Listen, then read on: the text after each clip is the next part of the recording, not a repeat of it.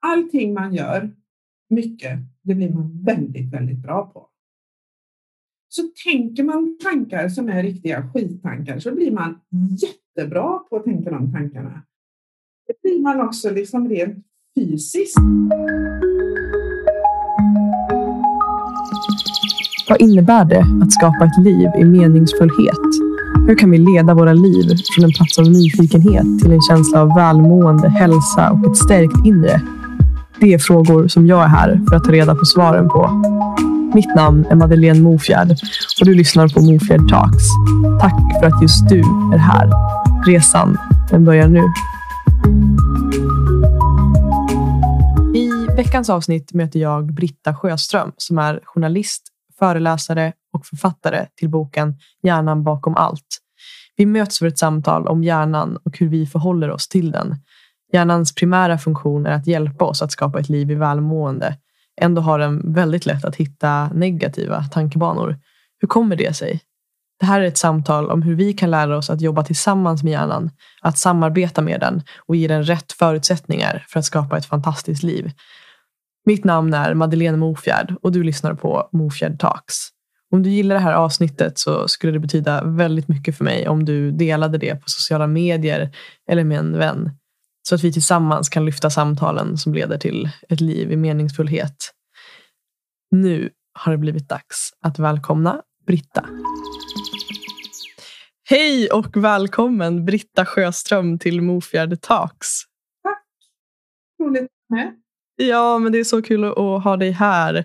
Jag eh, ser verkligen fram emot det här samtalet. Vi ska djupdyka i hjärnan idag och prata lite om hur det kommer sig att vi... Ja, men hur kommer det sig att hjärnan liksom, den styr oss på så många olika sätt och hur kan vi samarbeta med den för att skapa ett, ett liv i mer välmående, tänker jag. Um, så det ska bli superspännande. Men jag är lite nyfiken på, innan vi kör igång och djupdyker i det, och höra hur du mår idag. Hur mår ditt hjärta och kanske även din hjärna? Hur mår du? Ehm, jag mår jättebra. Jag känner mig eh, privilegierad. Um, jag är en sån där person som tycker om att leva tillbakadraget och tycker att det är väldigt skönt med social vila. Eh, så jag, de här tiderna är, de är rätt bra för mig faktiskt. Jag skriver böcker och just nu så håller jag på och skriver en bok så det kan jag göra i lugn och ro. Så att, ja, det är skönt. Gud vad härligt. Ja, det låter ju fantastiskt, minst sagt. Och Vilket leder mig in på nästa fråga. Vart eh, har du ditt fokus just nu? Du nämnde boken där. Är det någon annanstans där du har din nyfikenhet och ditt fokus just nu i livet? Nej, alltså jag, ehm, just, just exakt nu i den här stunden så har jag ju fokus på dig och på det vi ska prata om. Eh, annars så kan jag nog säga att mitt yrkesfokus är, är 100 procent på att skriva och lära mig. Jag går samtidigt en manusutbildning online med en, en maestro från Hollywood och det är väldigt spännande. Så jag har rätt mycket fokus på det och boken utspelar sig dessutom i Sydeuropa. Så jag, i mitt sinne och i mitt tangentbord så är jag i soliga, i soliga remejder. Gud vad underbart det låter. Det är fantastiskt. Ja. Och när du tittar tillbaka på ditt liv och där du är idag och allt du har åstadkommit och upplevt och varit med om. Vad skulle du säga att du är mest stolt över i ditt liv, Britta? Alltså jag såg, du skickade ju mig eh, frågan, den frågan i förväg och det var en himla tur att du för att den har, liksom, den har ockuperat mig hela helgen. Ja, vad fint. Eh, alltså den kan man ju besvara på väldigt många olika sätt. Alltså man kan ju prata om sina barn eller ja, saker jag har klarat av i mitt liv, vad jag har åstadkommit och så vidare. Men jag tror att om jag liksom ska sammanfatta det jag är, är, som jag är väldigt stolt över, stoltast vet jag inte, men stolt över, det är min eh, disciplin. Eh, och jag, att jag är modig. Jag, har, jag, är väldigt disciplinerad, annars jag har startat och byggt upp elva olika verksamheter, alla med lönsamhet. Olika, alltså elva olika företag och jag har skrivit böcker, jag har bytt yrkesbana fast alltid rört mig inom liksom samma kommunikation. Um, och det hade jag aldrig klarat utan att vara modig och väldigt disciplinerad. Så det är jag stolt över. Wow, älskar det svaret. Och mod för mig betyder också väldigt mycket. Jag älskar eh, tanken om mod och hur viktigt det faktiskt är. Eh, vad betyder mod för dig? Vad, eh, hur tar det sig form i ditt liv?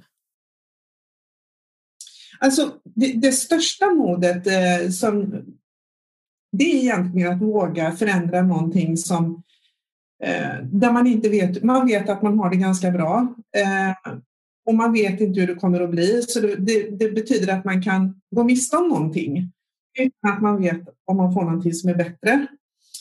Eh, men att våga ta den risken och sen så blir det ju inte alltid bättre. Ibland är det ju skit. Men man, vet, man har åtminstone genomfört någonting som man trodde på. Så, och det kan vara inom precis vad som helst. Laga ny mat eller börja träna eller försöka springa Göteborgsvarvet eller dejta eller starta ett företag eller vad som helst. Um, precis inom vilket område som helst. behöver det inte vara några stora saker. Det kan vara jättesmå saker. För under tiden som man provar det där som man är lite rädd för eller inte vet något om så, så lär man sig och upplever många saker. Mm. Ja men verkligen. Och jag gillar det du säger också eh, och påminnelsen om att mod inte behöver vara de här stora sakerna som vi kanske ser framför oss. Som att bestiga det här högsta berget eller starta det där stora företaget. Utan det kan också vara de här små, eh, kanske ta den där konversationen med sin partner om någonting som är sårbart och läskigt eller ja, vad det än kan vara. Liksom. Det blir en väldigt fin påminnelse som du säger. Um, och jag tänker på ditt arbete med hjärnan. Du är expert på hjärnan och det är också därför som jag har bjudit hit dig idag. Ehm, och självklart så är jag nyfiken på att höra vart din fascination för hjärnan uppstod. Vart föddes den nyfikenheten och hur började ditt, ditt, ditt arbete när det kommer till att prata om hjärnan och lyfta den kunskapen? Um, det började, nu är det 16 år sedan Eh, 2004. Eh, då var min dotter 16 år och eh, drabbades av panikångest. Eh, och det drabbade inte bara henne, för det drabbade också mig. Alltså jag fick inte panikångest, men jag fick ju panik, alltså en panik för att jag inte förstod vad det var. Och det förstod inte hon heller. Och det förstod inte familjen heller, utan det var, det var, det var en, en vedervärdig situation. Hon mådde så dåligt så hon var askgrå i ansiktet och gick inte ut och, och hon höll sig inne. Och det, det var en helt igenom förfärlig, förfärlig tid. Och vi sökte hjälp på BUP och fick ingen hjälp utan det var, de, de lämnade oss fullständigt i sticket. Um, och eftersom jag då inte visste någonting om hjärnan, jag visste absolut ingenting, eh, eller ja, jag visste ungefär som folk vet mest att ja, men hjärnan det är ju liksom den här gråa grejen man har där inne. Lite otäck, obehaglig och hjärntumörer och sånt där. Det visste man. Men, men annars visste jag inte mycket. Och, ehm, men eftersom jag är undersökande journalist från början, det är liksom mycket det jag har jobbat med, eh, så satte jag hela min journalistiska kompetens i arbete och sökte all information jag kunde om panikångest och var, varför det uppstår och, och så vidare och så vidare. Och så vidare.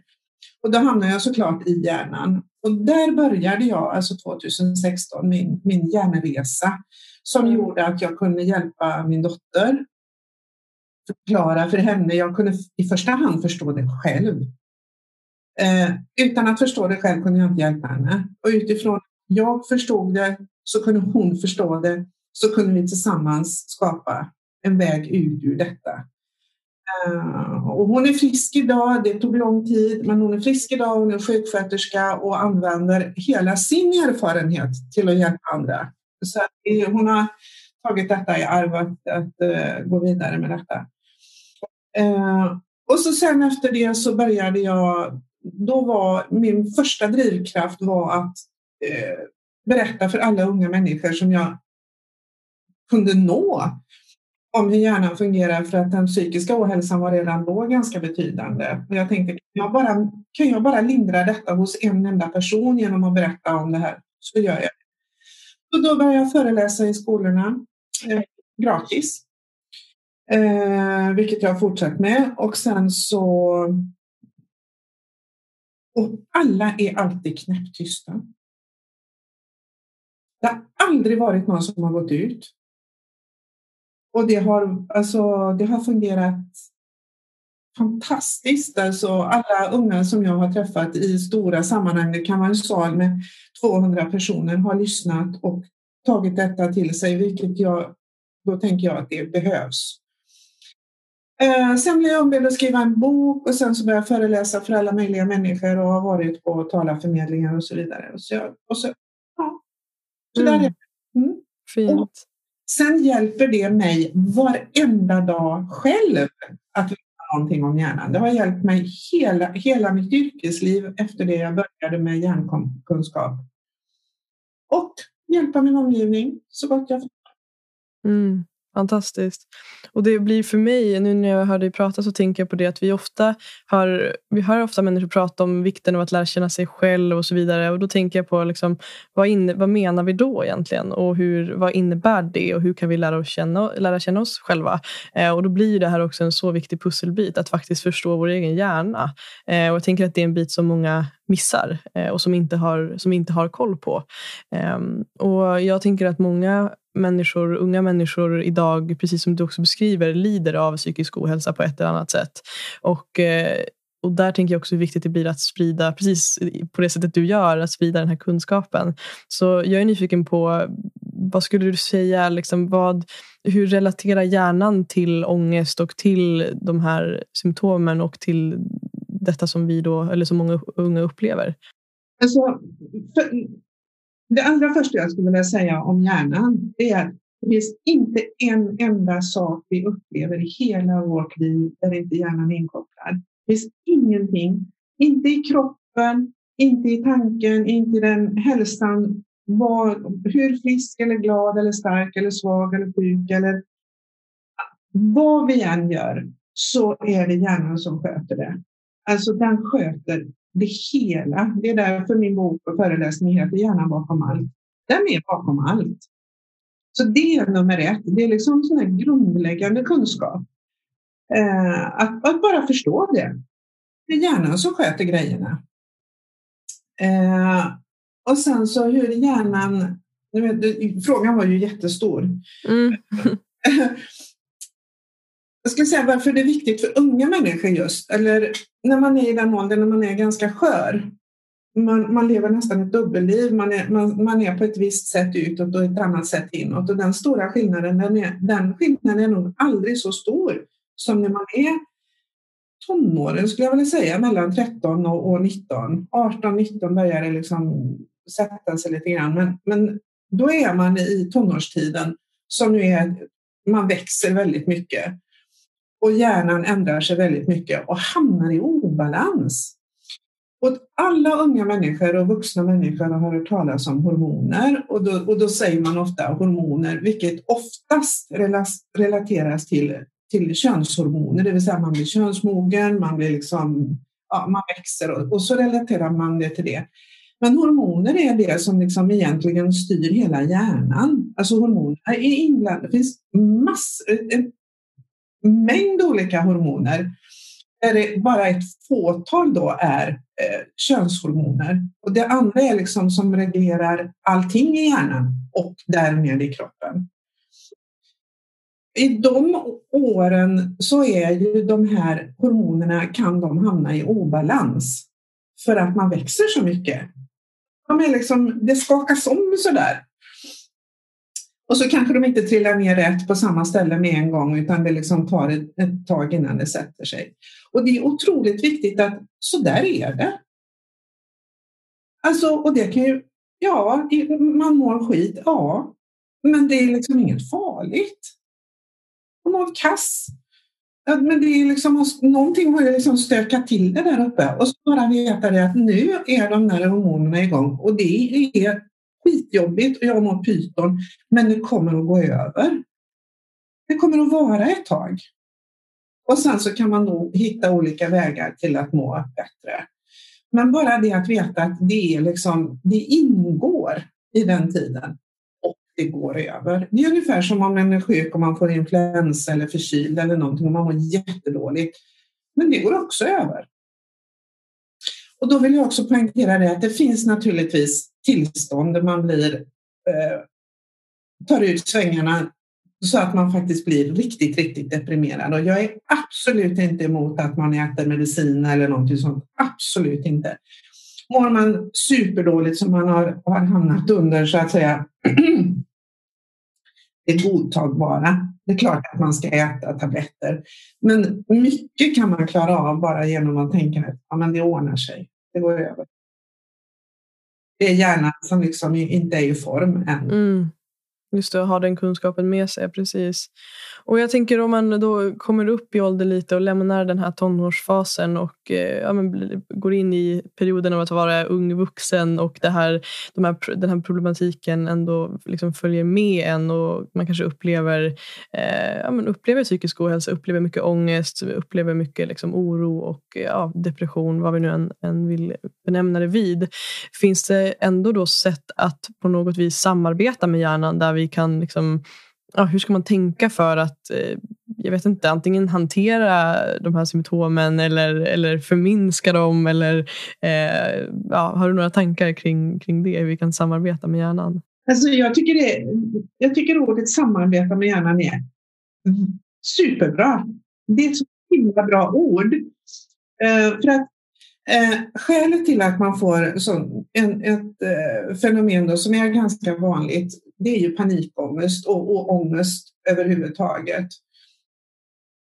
En sak som har rört sig i bakgrunden där, att man drabbas av det här, vi säger panikångest eller, eller ångest, det är att man har eh, fått ett påslag av adrenalin via någonting som heter amygdala, amygdalakörtlarna som sitter här bak. De är två stycken. Och det är de som reglerar hela vår rädsla. Eh, och de ska finnas för det är de som ser till att vi överlever, att vi inte kliver ut framför en buss, inte kliver ut framför en, eh, ett högt berg och ramlar rakt ner, inte bränner oss och sånt där. De ser till att vi liksom sköter oss så att vi verkligen inte, inte riskerar livet. De ska finnas eh, och de, gör, de håller oss vid liv så att säga.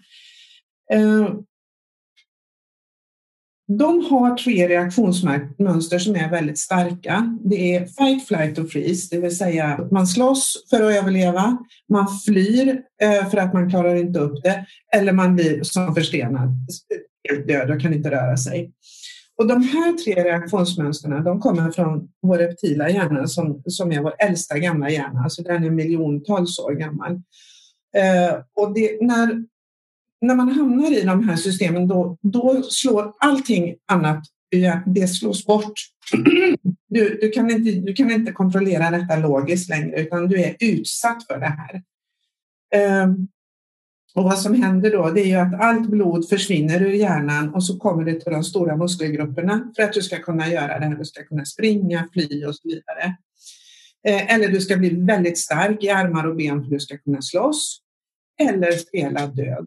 Eh, och då blir du som förstenad. Och det här vet en del människor, för man vet inte förrän man blir utsatt för väldigt stark fara vilket reaktionsmönster man själv har. Alltså jag blev hårt prövad en gång som ung mamma. Han har ju sin syn på sig själv som mamma då, alltså världens bästa, mest omfamnande mamma. Apropå de här reaktionsmönstren så var jag på Gröna Lund i Stockholm tillsammans med min familj, inklusive mina, mina då relativt små barn, tre och sex tror jag det var. Så var vi på spökhuset och där går man ju omkring, liksom. man, man rör sig i det här stora spökhuset ganska fritt. Och där rör sig också spöken ganska fritt, alltså utklädda spöken.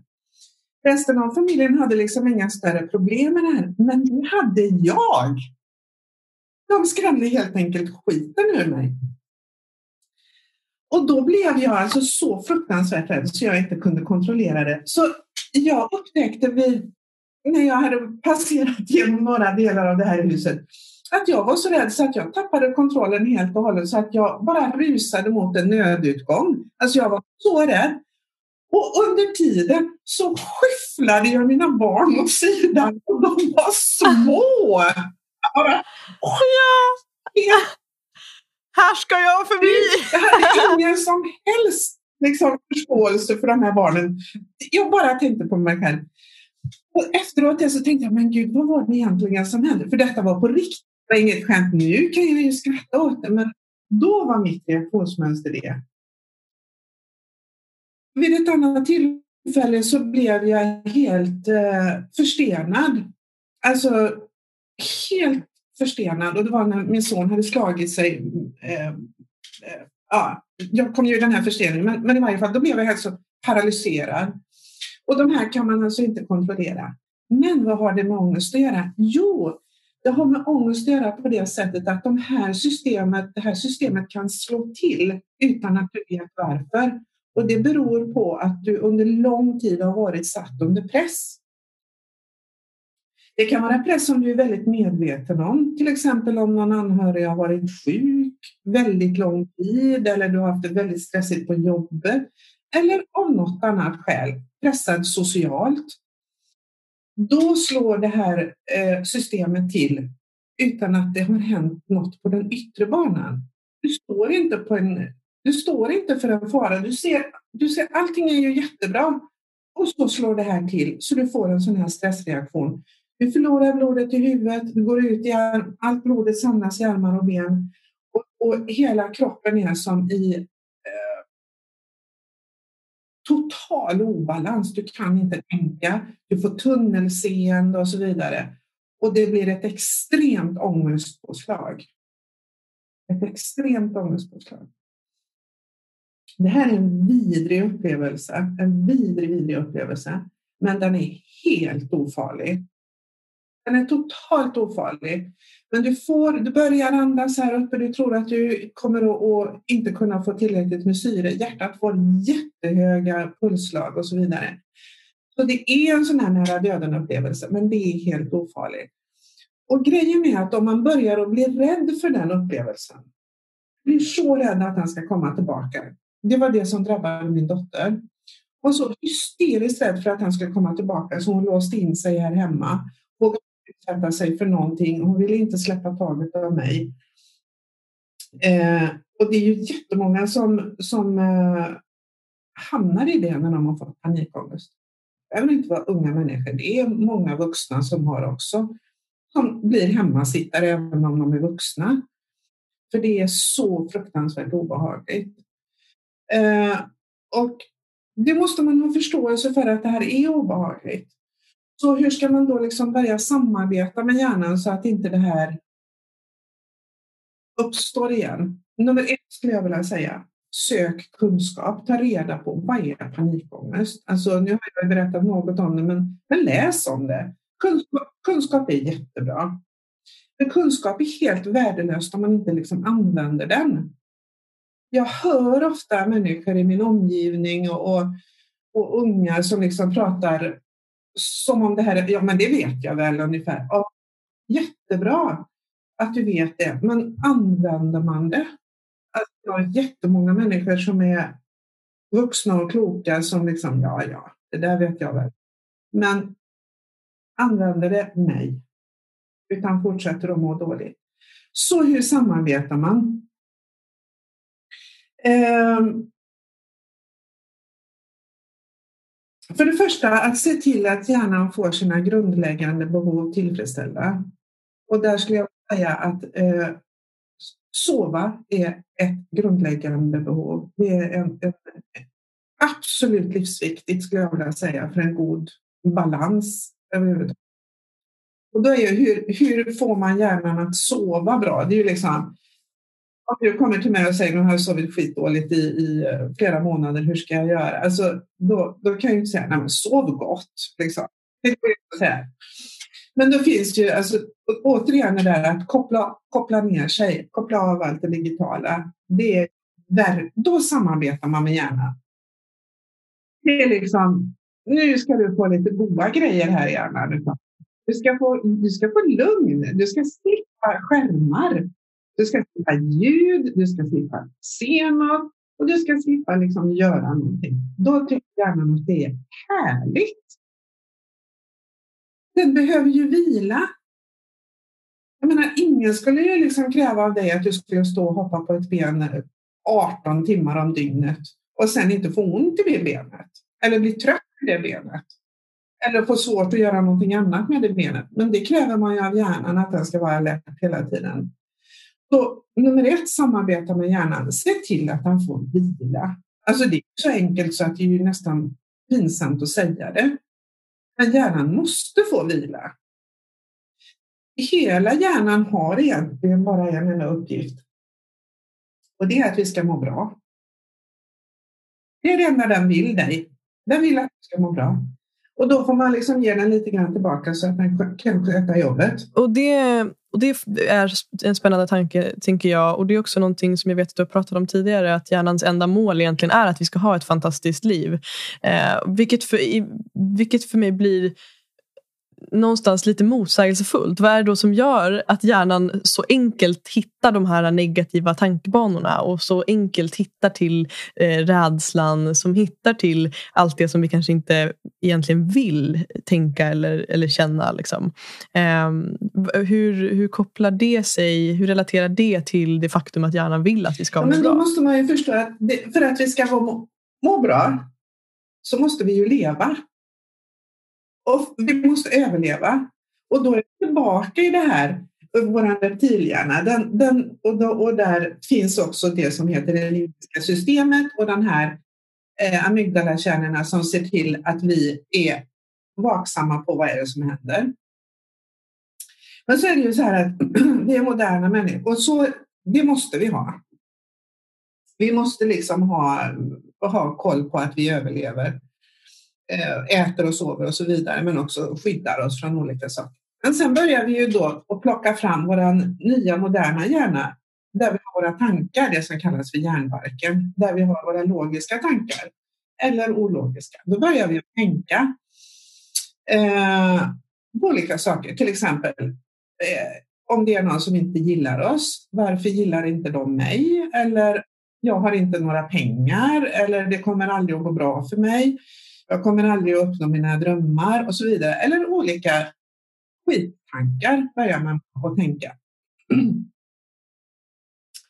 Och så är det så här att allting man gör mycket, det blir man väldigt, väldigt bra på. Så tänker man tankar som är riktiga skittankar så blir man jättebra på att tänka de tankarna. Det blir man också liksom rent fysiskt. För att en tanke är egentligen, alltså nu förenklar jag det här enormt, men en tanke är liksom miljoner små nervtrådar som kopplar ihop sig där. Då blir det en synaps och väldigt många sådana synapser, alltså en miljon synapser blir en tanke. Ju mer du tänker den tanken, ju starkare blir den här kopplingen. Vi kan till och med göra den så stark. Och tänker du den typ 20 000 gånger om dagen, då sitter den som berget sen. Så tänker man, jag är en jävla idiot, jag kan ingenting och det kommer att gå åt helvete för mig. Den är råstark. Det här är ren, det här är ren fysiologi, så det är liksom inget hokus pokus på något sätt, utan det här är en tanke. Sen kan man dessutom koppla på ett annat system som heter det limbiska systemet, som är ett känslonätverk som i princip går ut på att varje sån här tanke som du har, den är också kopplad till en känsla. Och den känslan kan vara oro. Så först tänker du att ja, men jag är en idiot och sen så börjar du bli orolig över hur kommer då mitt liv att bli när jag är en sån idiot och jag mår så skitdåligt? Då kopplar du på det limbiska systemet som ett känslonätverk i hjärnan och det täcker i princip hela hjärnan. Det är ett jättefinmaskigt fint nät och så naturligtvis hela kroppen, för hjärnan sköter ju hela kroppen också. De flesta vet ju att om jag är väldigt, väldigt orolig så kan det också sätta sig i magen till exempel. Jättetydligt exempel på hur hjärnan sköter resten av kroppen. Men tillbaka till den här. Och då är det här en väldigt, väldigt stark, och då tränar du dig på varje dag och tänka den här tanken, nej fan, det är skit och det kommer att gå dåligt och hur ska det gå med min ekonomi? Så det är jättestarkt då har du ju gjort hjärnan en väldig otjänst för att den gör ju bara jobbet. Den gör det den ska göra. Det du tränar på, det blir du väldigt bra på. Och, då tanken. Men då är det ju så fiffigt att eftersom det här är bara fysiologi, om vi säger bara, fysiologi, så är det så här att om du slutar att tänka den här tanken, så till slut så finns den inte längre.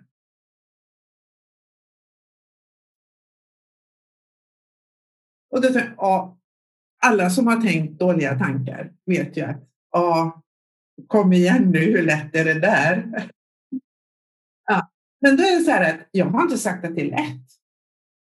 Nej, det har jag inte sagt. Men där har jag sagt att det går. Och vad det handlar om det är att träna sig. För har du tänkt den här tanken så otroligt många gånger, vilken tanke det än är, till exempel, jag kommer att få panikångest om jag går utanför min dörr. Då har du ju tänkt, då har du ju tränat dig så mycket på den så du, du kanske till och med får det bara för att du går ut utanför dörren.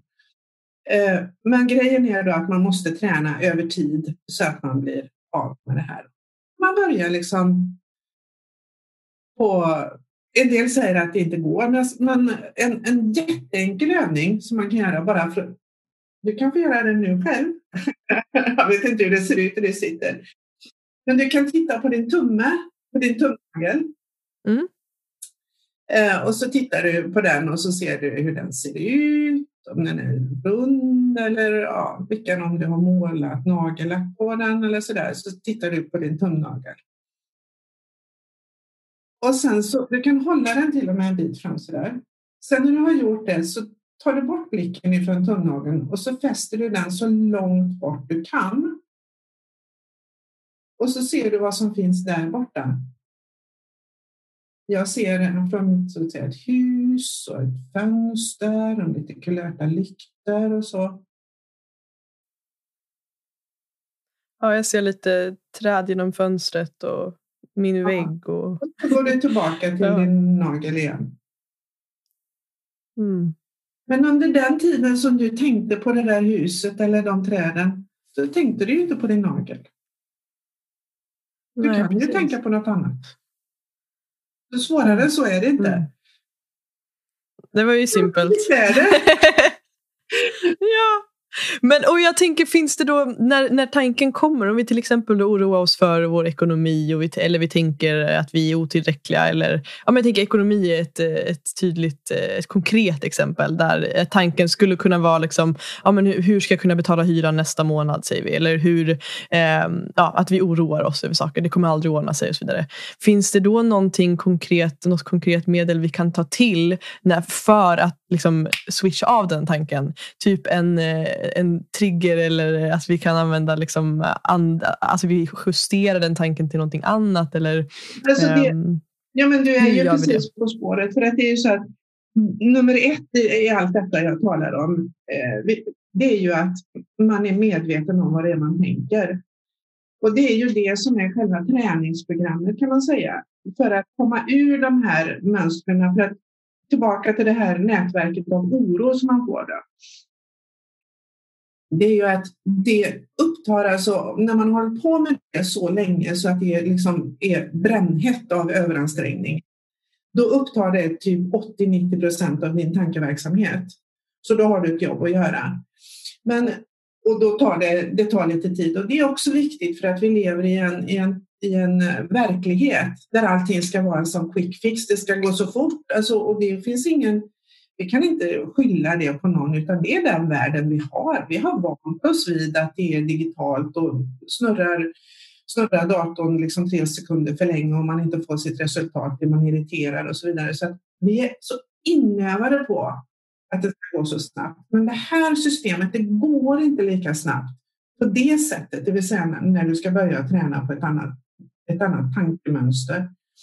Men det viktiga är det som du själv sa, att man blir medveten om sin tanke. Eh, till exempel om man då har ekonomi, att fast hur ska det gå med min ekonomi? Så fort man liksom får fatta den här ekonomioron, för då är det ekonomi, mina pengar och så kopplas känslan av oro på. Då har du liksom ett litet paket där som, som stör dig. Det är nummer ett. Och då, jag tycker själv att för mig funkar det här så här. Är den här tanken bra för mig? Jag är medveten om att den kommer. Så är den här tanken bra för mig? Och är svaret då nej, den är inte bra för mig. Eh, och kan jag, tänka på, kan jag tänka på ett annat sätt? Ja, det kan du ju, för du kan ju titta på nageln och sen titta en bit bort. Uppenbarligen så har du förmågan att tänka på något annat. Det vill säga, vad ska jag tänka på då? Och det är ju olika för alla människor vad man väljer. Men det fiffiga tycker, tycker jag själv är, är att när du väl är medveten om det och du är medveten om att den inte är bra för dig, då ska man göra något. Eh, medvetet tänka på någonting annat. Eller som jag tycker är ett lysande sätt att ge hjärnan lite kärlek. Det är att skriva ner det. Vad är jag orolig för?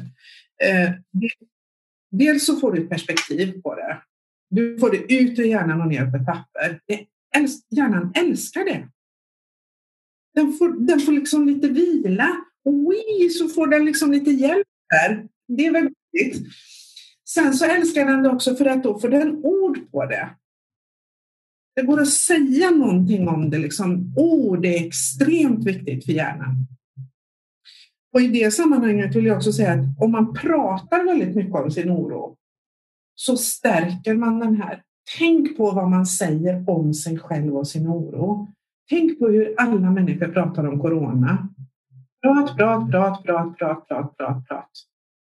Alltså, och då är det viktigt, vad är det man säger om corona? Vad är det man säger om ekonomin? Så man får det ner på ett papper och inte håller på och gnager runt med samma sak hela tiden.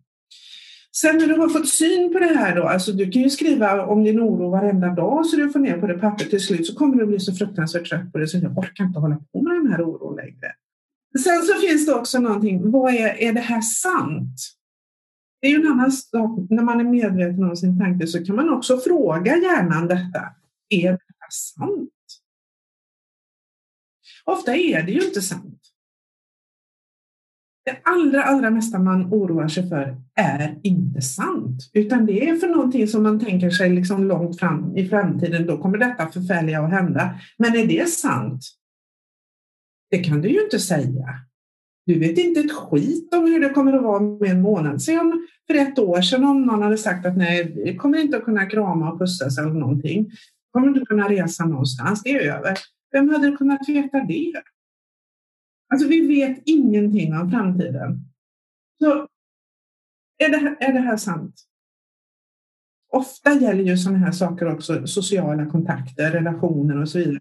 Man går och myllnar ihop för man tänker vad andra tänker om en själv och så vidare. Är det sant?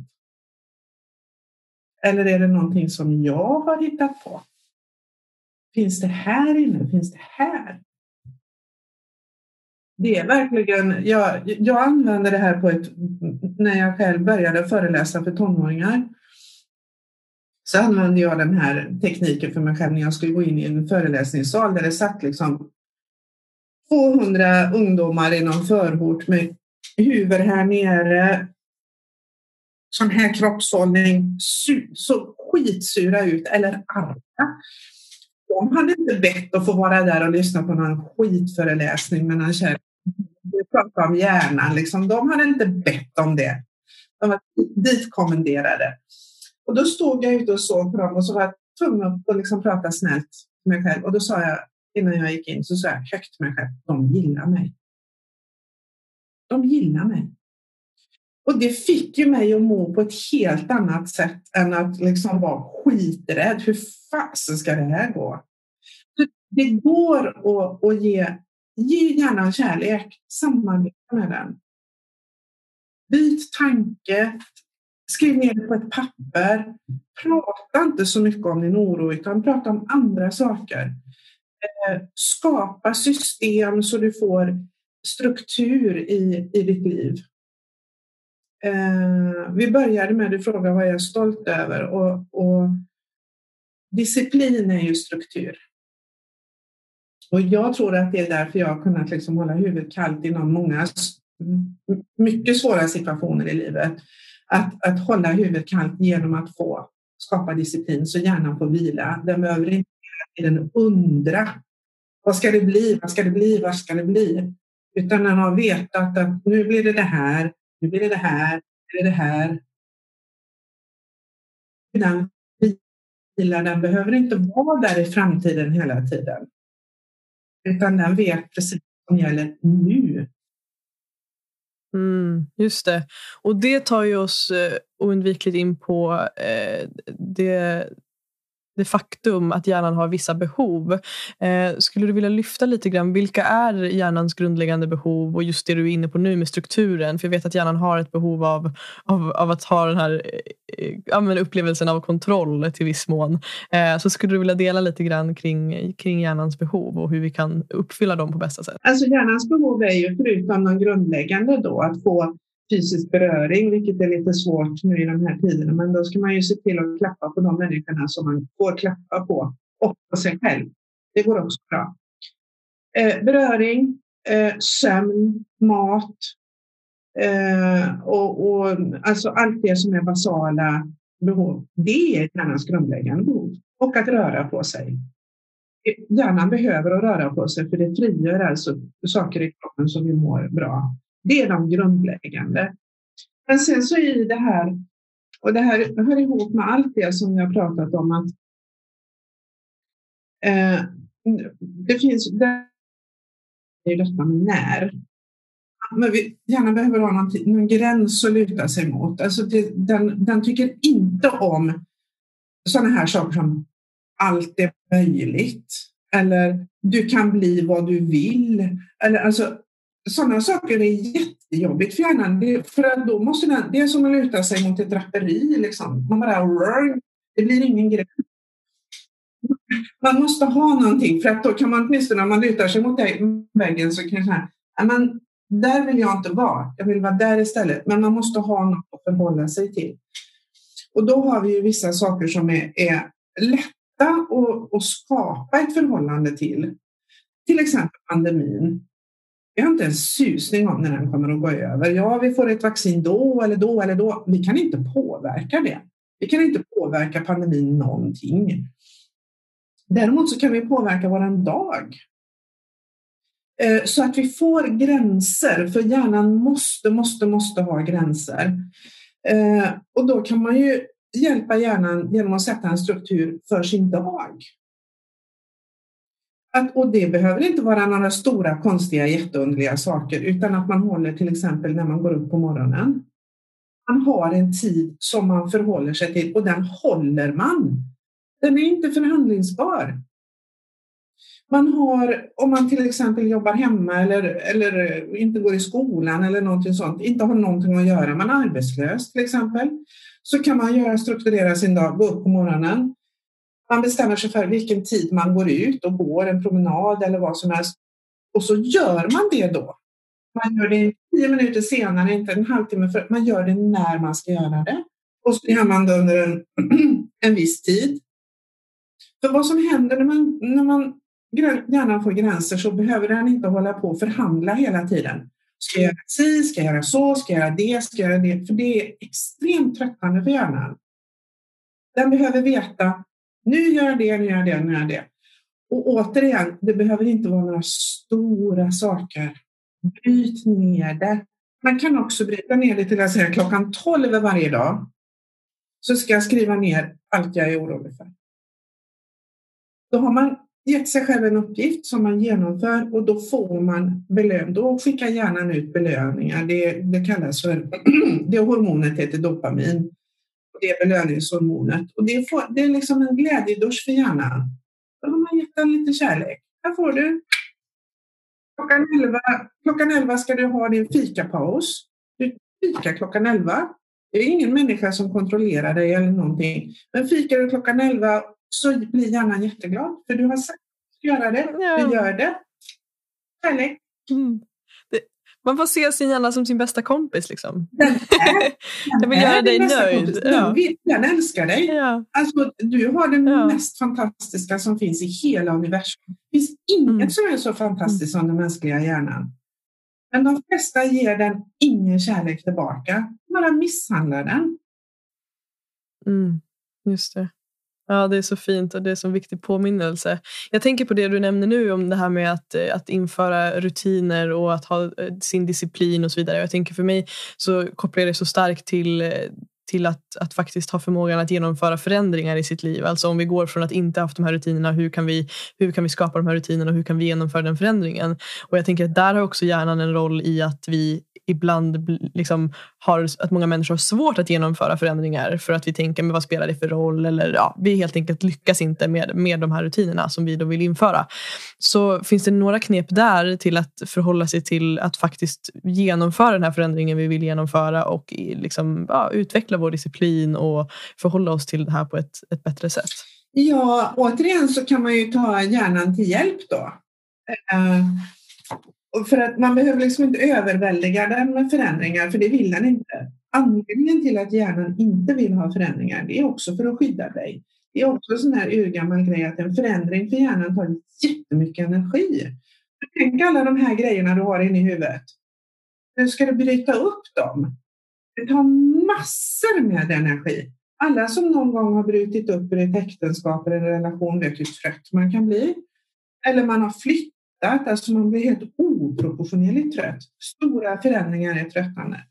Så om jag, om jag skulle hitta på något, eh, om någon kom till mig och sa så här, ja, men jag, jag står inte ut med mig själv, jag måste göra någonting annat, jag mår inte bra. Så, så skulle jag säga, om det är någon som inte är van att jobba med förändringar, så säger jag, ja, men sätt en gräns för när du ska börja och när du ska göra en utvärdering, det vill säga gör ett experiment. Och det behöver inte sträcka sig över ett år, utan vi kan säga att det sträcker sig över en, eh, en månad, men det går också bra med en vecka. Ta det som inte känns överväldigande. Och så gör några små grejer. Eh, och, och, och, så har alla har en mobil. Man sätter ett alarm. Så enkelt. Och så det alarmet kan komma två gånger om dagen eller tre gånger om dagen. Säg, jag skulle vilja säga tre gånger om dagen. Och det kan ju vara om du är en sån person då som till exempel tycker att jag behöver verkligen att träna. Jag behöver verkligen att träna. Och så kommer du inte ut eller någonting för det är corona eller någonting. Gör enkla grejer. Tre gånger om dagen ska du göra på morgonen tre situps, på kvällen tre liksom stjärnhopp eller, eller med handen. Det behöver inte vara mer. Ofta gör man det så stort det ska snarare vara så här när man, känner, när man har gjort att ja, men jag kunde ju ha gjort mer. Men jag kan inte göra det. Då blir det jobbigt. Man ska bara göra så mycket så att det blir bra. Sen kan man efter en vecka säga, ja, hur funkar det nu i det här experimentet? Funkar det bra? Ja, klarar jag av att göra det här? Ja, skulle jag klara av att kunna göra mer? Nej, inte just nu. Då fortsätter man. Men skulle man kunna klara av att göra lite, lite, lite mer? Ja, men då kanske man gör 12 situps istället för 10. Man expanderar inte fort. När vår dotter hade, hade sin, sin värsta period med ångest och hon inte kom ut ur lägenheten, då började vi, då fick hon göra själv ett sånt här program. En gång i timmen så hade hon ett fem minuters pass där hon gjorde gymnastik, sådana saker hon själv valde. Men ett litet program som tog fem minuter. En gång i timmen gjorde hon det. Och sen så fick vi börja träna från basic, alltså som om hon var, som hon var mycket yngre än vad hon var. Gå själv, vi bor i ett eh, hyreshus, att gå själv ut genom dörren till hissen. Att bara ut till hissen, inte åka hiss. Utan det fick hon träna på, säg under en vecka. Sen fick hon träna på att ta hissen ner till bottenvåningen. Sen fick hon träna på att ta hissen ner på bottenvåningen och gå till entrédörren. I en vecka. Alltså så små grejer.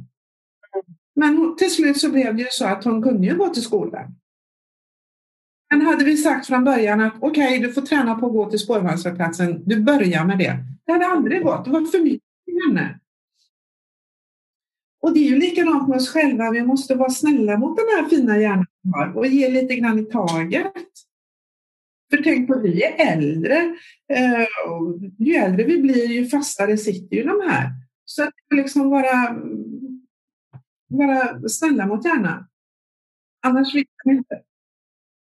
Precis, och det blir så fin påminnelse också tänker jag till alla föräldrar där ute som lyssnar som har kanske tonårs, ja, men barn i tonåren som, har, som upplever panikångest, som är deprimerade, som upplever ångest och så vidare. Att, att inte heller vara för pushiga, tänker jag. För det, det, kan också säkert vara en fälla kan jag föreställa mig. Att, att som förälder, att vi liksom, men va, gå till skolan bara. Liksom. Hur svårt kan det vara? Liksom? Men att vi verkligen behöver bryta ner det så som du beskriver det. Uh, mm. Ja, man får göra det väldigt... Ja.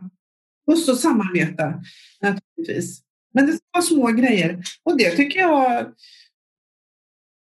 det gäller oss alla. Vi behöver inte ta i så stort hela tiden. Vi är alldeles det blir för mycket. Men verkligen, jag tänker vi har ju den bilden också att de förändra, alltså för att förändra någonting så måste vi förändra liksom ett, ett helt område i livet. Liksom. Men att det verkligen, jag brukar säga det att det handlar bara om de två millimetrarna. Liksom, och hur, det är sån, sån, sån liten liksom, skifte som krävs. Så det, ja, det är en fin påminnelse. Jag eh, tänker att det här är en, en fin tid att börja avrunda det här samtalet. Jag tycker vi har fått med så mycket fantastisk kunskap från dig och jag verkligen uppskattar ditt sätt att förmedla det här på ett så tydligt sätt, Britta. Eh, jag skulle vilja höra om du har några boktips på just det här temat. Självklart så ska vi läsa din bok Hjärnan bakom allt som jag faktiskt inte har hunnit läsa än, men jag ser verkligen fram emot att, att läsa den och djupdyka i det. Men har du några fler boktips som du skulle vilja rekommendera ja, till lyssnarna? Jag la faktiskt fram, var la jag den boken någonstans? Jo, här. Mm. Välj mm. rätt. Eh, Katarina Gospic. Eh, det är en jättebra bok om hjärnan tycker jag. Lättläst och intressant och spännande. Eh, så den, sen min, min egen hjärnresa går ju väldigt mycket på den akademiska nivån, så jag har ju läst ja, typ uppslagsverk, höll jag på att säga. Det är, inte så, det är inte så bra på att rekommendera, men det finns ju mycket på nätet. Men jag skulle säga att det är inte så där himla bra att läsa på nätet om man inte kan sortera informationen. För att hela hjärnforskningen är väldigt spretig också. Därför gå på litteratur Eh, som Katarina Gospic till exempel, som har samlat ihop det på ett begripligt sätt och värderat den. Därför är hon bra. Eh, men sen så jag tänkte också på det här med, med tips. Jag är, en, jag är en sån läsande person. Jag har, läst, jag har läst enormt mycket i hela mitt liv och läser fortfarande väldigt mycket. Och, eh, att läsa är terapi. Och det är också väldigt mycket kärlek till hjärnan. Det går inte att snabbspola läsning och jag vet att det är en stor utmaning för många unga människor som är uppväxta i den digitala världen och för många andra också, inte bara unga. Väldigt många människor läser inte. Men att läsa är ren medicin för hjärnan. Dels så går det sakta. Du kan inte läsa jättefort. Eh, dels så får du ett språk och får du ett språk så har du också möjlighet att förmedla vem du är, vad du vill och vad du känner och vad du önskar. Både inom dig själv och till andra människor. Du får ett språk. Sen så är att läsa berättelser om andra människor, vare sig det har ingen betydelse om det är den enklaste litteratur du kan tänka dig, alltså barnböcker eller folksagor upp till vad heter det, Nobelpristagare. Det spelar ingen roll vilken typ av litteratur det är. För kan du identifiera dig med någon person i dessa böcker så blir det en form av terapi. Där du samtidigt lär känna dig själv. Och då är det våra fina spegelneuroner som är igång och hjälper oss där, för det är de som gör att vi kan översätta en historia om någon annan till en historia om oss själva. Det är hjärnan som hjälper oss igen Just det. Ja, det är hjärnan bakom ja. allt helt enkelt. Det, det, det, det är sammanfattningen. Ja, verkligen. Ja, det är fantastiskt. Och hur kan våra lyssnare göra för att komma i kontakt med dig, Britta, och ta del av ditt, eh, ditt jobb och allt det du gör? Eh, ja, mail finns. Eh, eh, Brain Business heter mitt företag. Och googlar man på Brain Business eller Britta Sjöström så hittar man mig på Facebook eller på på min webbsida och så då är det ju nu har ju jag också varit i pandemin så jag har ju suttit och skrivit bok här nu i ett halvår. Inte, inte uppdaterat och inte varit så aktiv som jag brukar vara. Så, men där finns jag och eh, det är bara mejla eh, eller lägga något på Facebook. Mm, fint. Och Britta, om du fick möjlighet att nå hela världen i 30 sekunder, vad skulle du vilja förmedla till människorna? Jag skulle eh, sätta en pistol mot huvudet mot alla ledare i världen och säga ta nu ansvar för jordklotet och ta hand om klimatkrisen innan det är för sent. Bara gör det. Det finns inga ursäkter. Jag önskar, jag önskar jag var världens mäktigaste människa för då skulle jag sköta den. Det, det, det skulle jag kräva helt enkelt. Ja, ja. Ja, det finns ofta sådana situationer där man bara känner att man skulle kunna, som du säger, vara världens mäktigaste och bara bestämma liksom, för en, en ja, dag. Bara, men jag tycker det är så hoppfullt. Alltså det, jag vill ändå sluta i någon form av hopp för att det finns så många goda nyheter just nu där, där det blir en nystart, att man börjar få upp ögonen. Och för att klimatet måste tas om hand och, eh, och det tycker jag är enormt positivt. Det, det, jag läser det med glädje varje dag. Att kommer alltid något bra, så vi inte drunknar i mörker. Verkligen, men det är fint att påminna oss om det. Och Finns det någon fråga som jag inte har ställt dig som du önskar att jag skulle ställa dig nu? Nej, jag, skulle vilja, jag, jag vill bara återigen poängtera det där att, att skaffa sig att ge kärlek tillbaka till hjärnan.